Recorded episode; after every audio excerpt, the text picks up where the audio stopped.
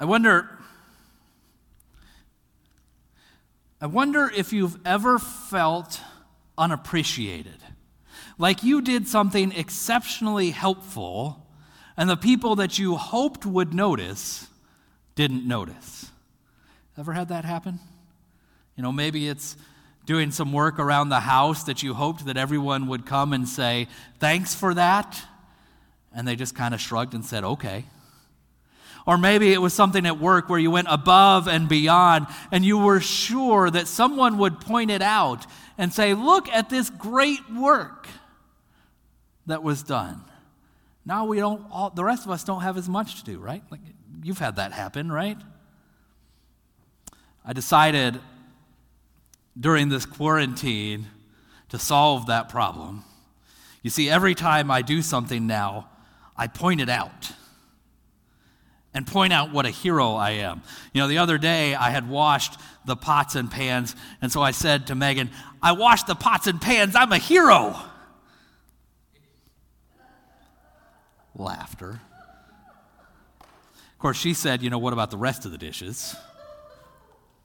But, you know, I've always wanted to do this, and so now I can. I've washed the pots and pans. I'm a hero. There you go. That's the right response, right? Like we need one of those. We need an applause sign to follow us around sometimes uh, so we can point out the moments when people ought to be especially proud of us. But it doesn't always work that way, does it? More often than not, that work, that extra effort we put in, it goes unnoticed. The people that we hope would point it out, would see it, would applaud for us, don't necessarily. Yeah, yeah, see, right there, I got her trained. Um, they don't notice. And that's who we've been talking about are these people who their work go unnoticed. And today, we're going to talk about the biggest batch of them the women who followed Jesus. I think the passage from Luke chapter 8, verses 1 through 3, might be one of the most overlooked passages in all of Scripture. Think about it for a moment. Luke says that there were with Jesus the 12. You know who the 12 are, right? Can you name some of them? Peter, right? James, John, Thomas, Judas. Right? We can name them. And with them, says, says Luke, were the women. How many? We don't know. It seems like a bunch. And the implication in Luke 8 is that they were there all along. In fact, the best line is the line at the very end. Chapter 8, verse 3 of Luke and others who provided for them out of their own resources. The women bankrolled Jesus' ministry. You got these 12 guys and Jesus who spend three years wandering around Palestine. They're not working.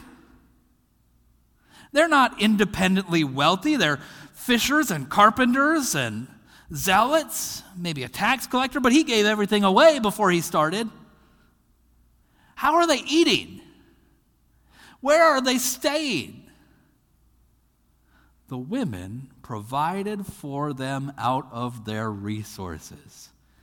There is no ministry of Jesus and the 12 without the funding of these women. We hear about some of them in Luke. Mary, the Magdalene, Mary, the mother of Joseph and James and Jesus, Salome, and others. So many others that they aren't even given names. Talk about overlooked work. Most of the time, we don't even ask that question, right? Like, how did they afford to do this for three years? To be unemployed and wander around preaching? The women. The women who, out of their generosity, gave all that they have so that this ministry could happen for three years. And then at the end, what happens? Well, Peter denies Jesus three times. Judas betrays him. The other 10 run away, except for John. He's at the bottom of the cross. And the other people there watching from a distance are the women Mary, his mother, perhaps Magdalene as well, Salome, Joanna. And then three days later, they're the ones that go to the tomb. They're the first ones to witness to the resurrection of Jesus, and they're the ones who tell the apostles. None of this happens without their witness. None of it. They're there at the beginning when Jesus is born, they're there in the middle, providing for the wealth for this ministry to happen. They're there at the end, the last ones watching. They're there at the end to take care of the dead body. They aren't there to witness the resurrection. They don't think that's happening. They're there to take care of the dead body because none of the men are willing to do it. And they come back. And the way Luke tells it, maybe you know this, the way Luke tells it, the women come back and they tell the, the disciples, the apostles, the 12, the great big names of James and John and Peter, they tell them all that they had seen. And the disciples didn't believe the women. You know, they've only been there the whole time,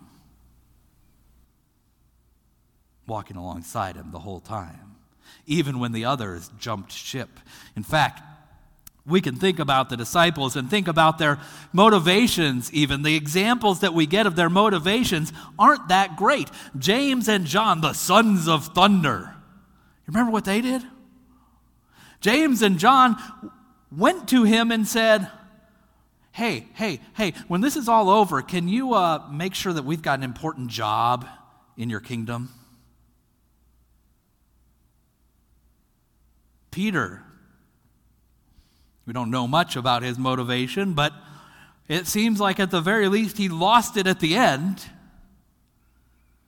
His motivation wasn't great enough to supersede the threat of being arrested on that last night. Judas, it seems, had a motivation of money and wealth, perhaps. But the women just gave. They just gave all that they had. They gave their attention, their compassion, their wealth they gave their lives, risking being there when none of the other apostles would be there. They gave their all, they gave their hearts. Frankly, brothers, women are better at that than men, giving their hearts. There's something to it. Women who witness birth are often the ones who are present at death, as was the case with Jesus. Think about the professions that are predominantly, historically, culturally, right now assigned to women. Jobs like nurses who attend at life and death, teachers who pour compassion into children who can't give it back always. Right? That's what we're called to do. We're called to witness from the beginning to the end Today, uh, if you haven't seen it yet, uh, the New York Times ran 1,000 mini obituaries on the front page of their whole paper. 1% of all those who have died from the coronavirus so far this year. Covers the whole front page spread of the New York Times. Whatever you think about the next steps forward, as people of faith, we are called to witness to those men and women. Whatever else we might think about what should be open and what should not, about where we should wear masks and where we should not, whatever else we think about all of it, the economic, political solutions, as people of faith, we are called to witness to the lives, to the names, to the memories of those 100,000 people.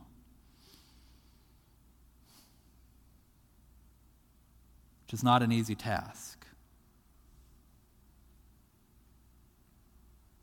Which can feel overwhelming. Which perhaps we might be afraid would get in the way of us making the right decision for moving forward. But our faith says that the only way to move forward is with compassion. Compassion that witnesses to the birth of life and the death. Compassion that stands at the cross and weeps when everyone else would rather run away compassion that remembers the name, compassion that gives generously so that people can be fed and clothed as those women gave passionately for the ministry of Jesus. Our faith requires us to give our whole hearts.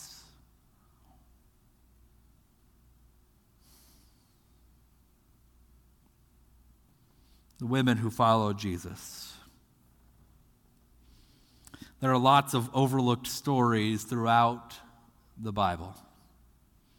We encountered some of them in the Old Testament, the story of Hagar and Shiphrah and Puah. We we encountered some others in the New Testament Ananias and Onesimus. But this one, these women, I don't think you can tell the gospel story without them, and yet somehow we've managed to do that to tell the gospel story without noticing their witness. And I think our understanding of the gospel is lesser because of it.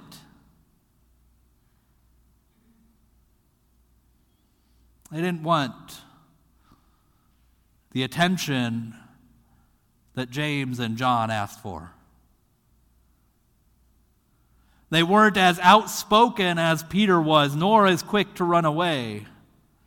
They didn't care about gaining wealth as Judas seemed to. All they cared about doing was giving their hearts, their time, and their wealth to support Jesus' ministry of compassion. And for that, they go unnoticed. I sometimes get mad when things I do get unnoticed. I'm sure that none of you do when I, you know, do a load of laundry, say. It happens. Do a load of laundry, say, and I don't get applauded for it. Thank you. Or, you know, mow the lawn or take care of the garden or whatever it is, and I'm not just covered in praise for this ordinary thing that I've done. but as we go out into the world with the fruit of the Spirit love and joy, peace and patience, kindness, generosity, self control, faithfulness we are called to do it knowing that that work will likely be overlooked. Knowing that, like the women in the gospel story, it may even be that no one but God remembers our name. It may be that no one, no one but God notices what we've done. But that's why we do it.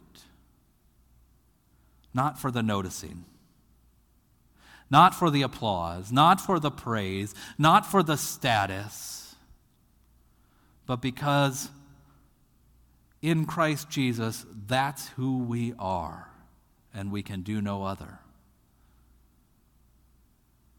Scripture is full of unsung heroes. And we ought to lift them up and tell their stories. But even more so, we ought to hope and pray and strive to become one of those unsung heroes.